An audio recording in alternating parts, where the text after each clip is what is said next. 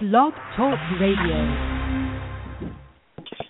Hello, this is Rich Lee from St. Bonaventure University, and welcome to a podcast with featuring students from uh, the Journalist Workshop course that we teach who are staffing the Tap into Greater Olean website. I'm joined today by Jackson Drapp, Katie Faulkner, Jeff Fasoldt, and Lauren Zazzara, and we're going to have a discussion um, about the state of journalism, past, present, and future, which was kind of prompted by some articles we read this week. One was um, both the New York Times articles. One was about the 20th anniversary. It's been 20 years since the Times went online, which is something that's you know we kind of take as a given now. But uh, the article talked about some of the risks and gambles that the Times felt it was taking back then.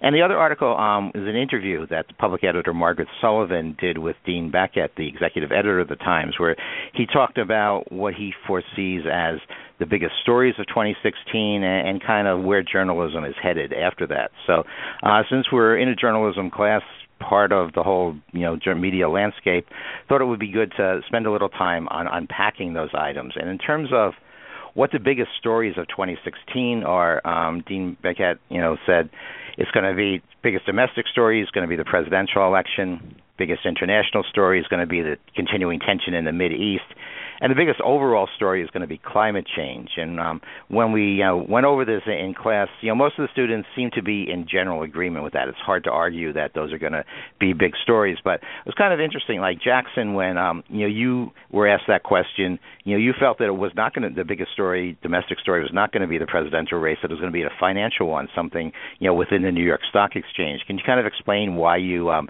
think that's going to dwarf the presidential election in terms of you know uh, domestic stories this year? Yeah, sure. So, I mean, in this business, I think the most important thing is finding what story you think your readers are going to be most interested in. And I think all readers have some interest, or most of their mind interest is invested in money. And honestly, on the presidential um, election scale too, they're focusing a lot of their what they're going to make better about the country on the New York Stock Exchange and Wall Street. So I think that a lot of uh, news stories are going to be running through um, the New York Stock Exchange and the United States money wealth as a whole. So I think it'll be interesting to see uh, how the New York Stock Exchange performs this year to see what kind of stories we're seeing. If it's about the another stock crash or if we have a big boom, because I mean we're the the world's best um, economy. So I think that it'll be interesting to see how the New York Stock Exchange performs this coming up uh, year. Yeah, I mean it's true. I mean, as someone who's covered politics and worked in politics a number of years, it often comes down to economic pocketbook issues. You know, we're spending a lot of time now, you know, talking about ISIS, detention in the Mid East and stuff. But when people, you know, look at who they're going to vote for, I think that they really think of, you know, what's what's in it for me like how how am I going to be better off financially if this person is in office or or, or candidate A or candidate B um, the second um, item on this list, the you know, biggest international story, which I just alluded to, was the tension in the Mid East, and everyone more or less agreed with that. Although you know some of you said it would be um, things a bit more specific, like like possibly the refugee situation and items like that. But I want to go on to the third, which was you know climate change, and I think we all agreed it would be a big story. But um, you know, Lauren, you seem to think that even though it's an important story, it's not going to be the one that's going to get um, the attention. You what do you think is going to get the attention in place of climate change? Well, as much as I think that climate change is a really important issue and something that should be covered a lot more than it is, I feel like a lot of politicians kind of deny the fact that climate change is happening, and I don't think it gets the budget money or the coverage that it deserves. But I noticed that in 2015, um, across the world, there were um, gaining momentum for equality for women, for um, racial equality, and for the LGBTQ community. And I feel like that's going to be something that continues to gain momentum in 2016. And I feel like most of the world is struggling with inequality in some form of way, whether it's through sexism or um, homophobia or um, a racial discrimination. So I feel like that's probably going to be something that gets more coverage internationally than climate change does. Okay, yeah, it kind of goes back to some of the points that Jackson was making. That as important a story as climate change is, you know, in our business we have to do stories that people are interested in, and you know, climate change people know it's important, but sometimes the stories, you know, don't you know resonate. They they don't draw attract as many eyeballs to websites as some of the items that that you um talked about. Um, Katie and Jeff, I kind of wanted to get your thoughts. You know, as young people, and you know, what we often hear that you know young people feel a little disconnected from the news. You know, these you know, items we talked about obviously are big ones, but do you think there's anything missing? Like, like Katie, if you had to add something to the list, what would you like to see the media do more coverage of in 2016? Um, I would say right now, like a huge issue that isn't getting as much coverage as it should is the water crisis that's um, going on in Flint, Michigan. Um, we rarely see that covered, and I think it's a huge issue. And I haven't really seen it on the news. I see stories every once in a while, um, but it's usually somehow related to like celebrities and like the things that they're doing to help out. And I just think that um, it deserves a lot more media coverage than it's getting right now. And I think that um, like as it goes on, it's just gonna like it's gonna like unravel, and a lot more issues are gonna come from it, and it's gonna be like the poverty issue that's going on in our country right now. I think it's like really overlooked, and I think it deserves more media coverage as well. So possibly that. Okay, yeah, and in fact, in um, one of the things I read about their last night's Republican debate, you know, some folks were, were saying, you know, there wasn't I didn't watch the debate, but some people said there wasn't a single question, or certainly not enough, you know, talking about that that issue, which is a really important domestic issue. And, and your other point about it not receiving a lot of coverage, it's getting some, you know, coverage now, but that's the sort of story that you know maybe journalists should have been working on earlier to uncover it, you know, before the whole thing exploded, you know, the way that it did. But um, Jeff, what about you? If you had to add something to this list, you know, what would you like to see the media cover in 2016? Yeah, well, I thought Lauren made some good points about the overall, the entire world uh, stories and being inequality, um, whether it be gender or race, um, in the workplace.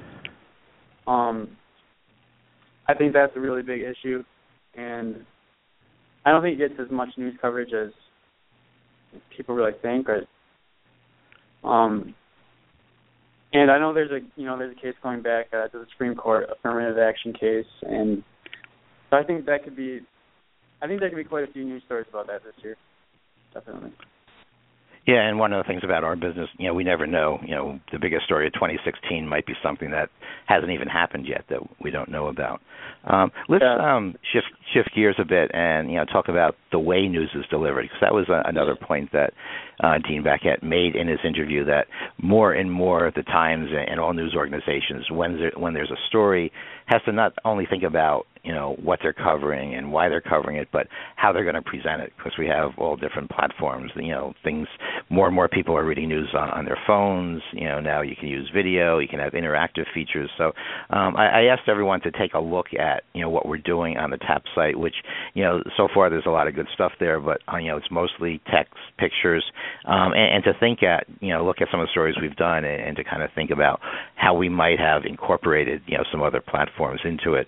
And you know, Lauren, um, you did um, you and, and Sarah uh, did a real interesting story on the First Amendment. You know, tracking down a lot of our Bonaventure alumni who were working as journalists, and you you had some ideas. I know we did that rather quickly when the semester began, but um, you had some thoughts on you know some things which may have made that story a bit more inviting. Can you share those with us?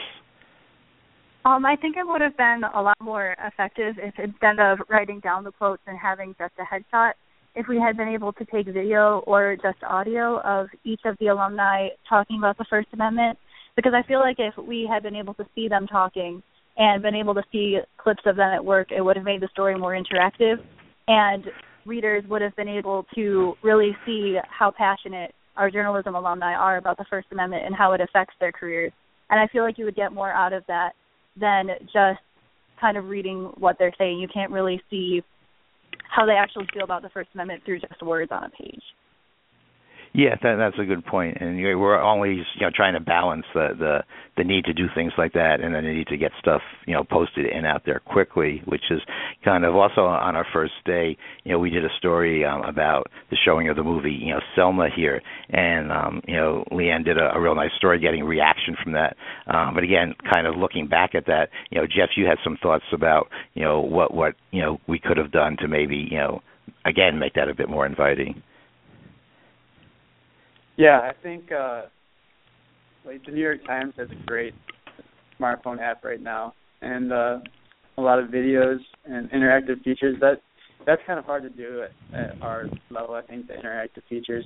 I don't completely understand that, but at least video, um, I think can always add to the story. And on that story, I think it especially could have, uh, you know, helped, you know, helped whoever the audience is. Yeah, I know you even talked about maybe interspersing scenes from the movie with scenes from, you know, the the students at, at the the Walsh Amphitheater. So yeah, um, yeah, something like yeah. that. Yeah, Jackson and Katie, you're, you're working on stories, so you're going to have the you know we have a little bit more time than we did now than we did at the start of the semester.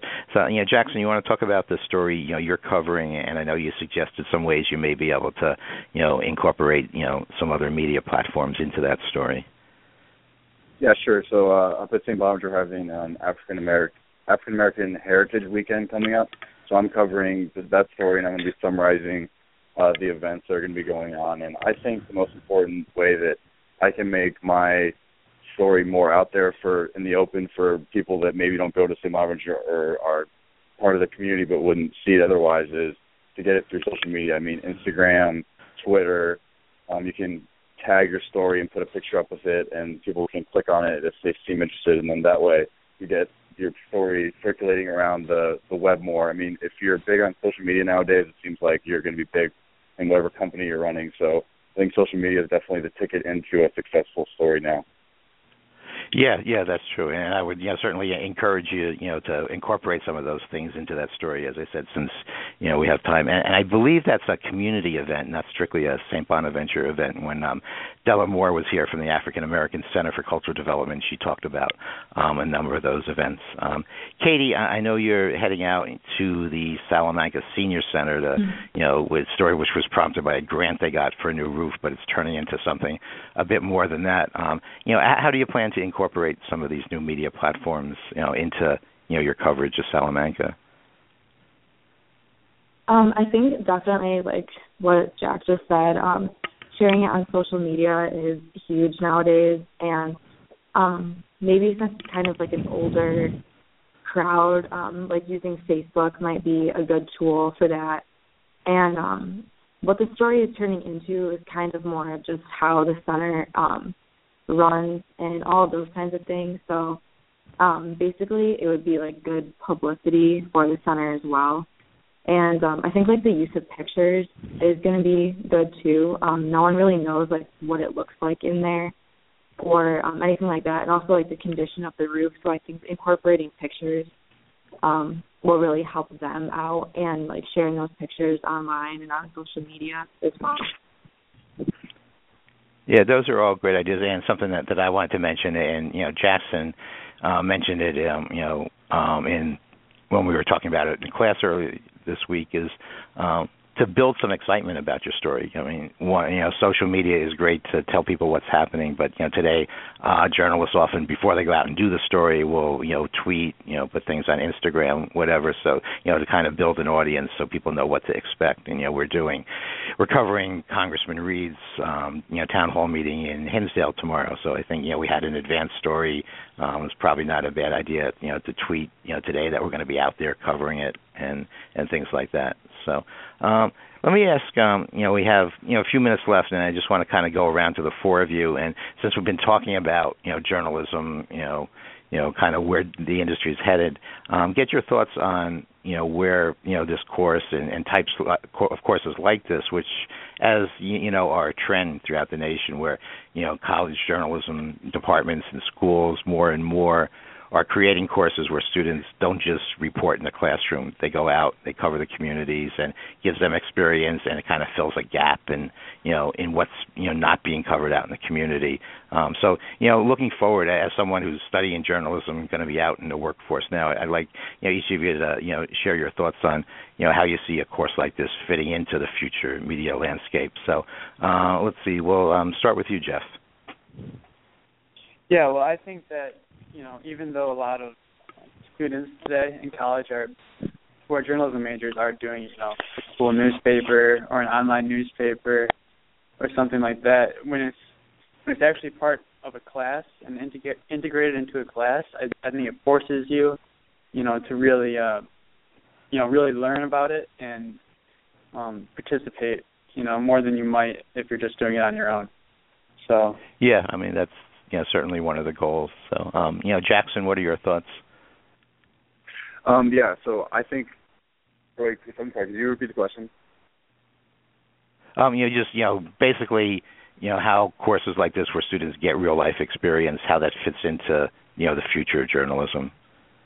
Oh, sure, sure. So um, I think that this course is really good for the future of journalism because it's online. I think that's a big deal because whether people like to see it or not, I think that the journalism world is starting to shift more of an online platform. And with this course being in, on Tap Into, I think it's good that it's an online course because I think it's preparing us for if we do go into the journalism field, which is what I think a lot of us are planning to do, it'll be the same type of atmosphere that we might be seeing out in the actual uh, work field. Yeah, you're actually, I guess, part of the you know TAP network. You're doing the same things that you know there's there's actual tap sites you know most of them throughout New Jersey that you know our site is really no different from any of these other professionally run sites and we do try to run it professionally. You know Katie your your thoughts on how what you're doing you know today kind of fits into maybe your future journalism's future?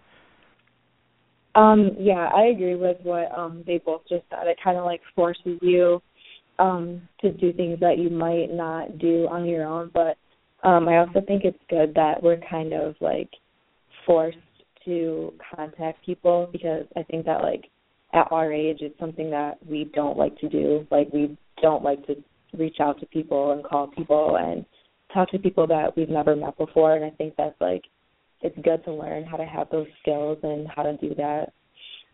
Yeah, that's you know uh, you know that, that's a good point. I, I know it's it's tough to learn that, and this gives your students an opportunity to kind of get over that step to learn that while you're still students, so that you know you're not doing that or you know trying to do that when you're you know on the job in your first job. So, um, Lauren, you get to wrap things up. So I, I don't know if everyone has said the things you were going to say, but if you could just you know give your thoughts on you know how um, you know what are known as experiential learning courses like this fit into uh, the future of journalism.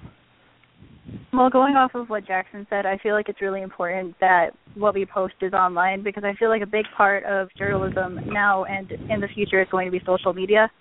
And the fact that we have our stories online, we can share them on Facebook, we can share them on Twitter, they get retweeted, they get shared. But that makes um, so many people able to view what we see and people outside of the bottom bubble and even outside of the greater Olean area and I feel like it's really important for us to be able to get our work out there. And social media is the best way to do that. And so having the stories online allows us to be able to do that. And I think that that's really important and something that's going to be a skill set when we go into the workforce. Yeah, and, and again, I mean, having it online, being part of this professional you know, you know, big larger organization when somebody you know clicks on a Tap into Greater Olean story, you know, they don't make the distinction that that's you know part of a course. It's just you're out there just the way everyone else is out there. So, um, on that note, I want to thank everybody for sharing your thoughts and insights. It's been a great conversation. So, um, you know, Lauren Zazzara, Jeff Fasoldt, Katie Faulkner, Jackson Drapp, you know, thanks for um, taking part in our podcast today. Uh, folks who are listening, thanks for listening. We'll be back again next Friday at 9 a.m. My name is Rich Lee. I'm a journalism professor at St. Bonaventure University. Thanks again, and we hope to see you next week.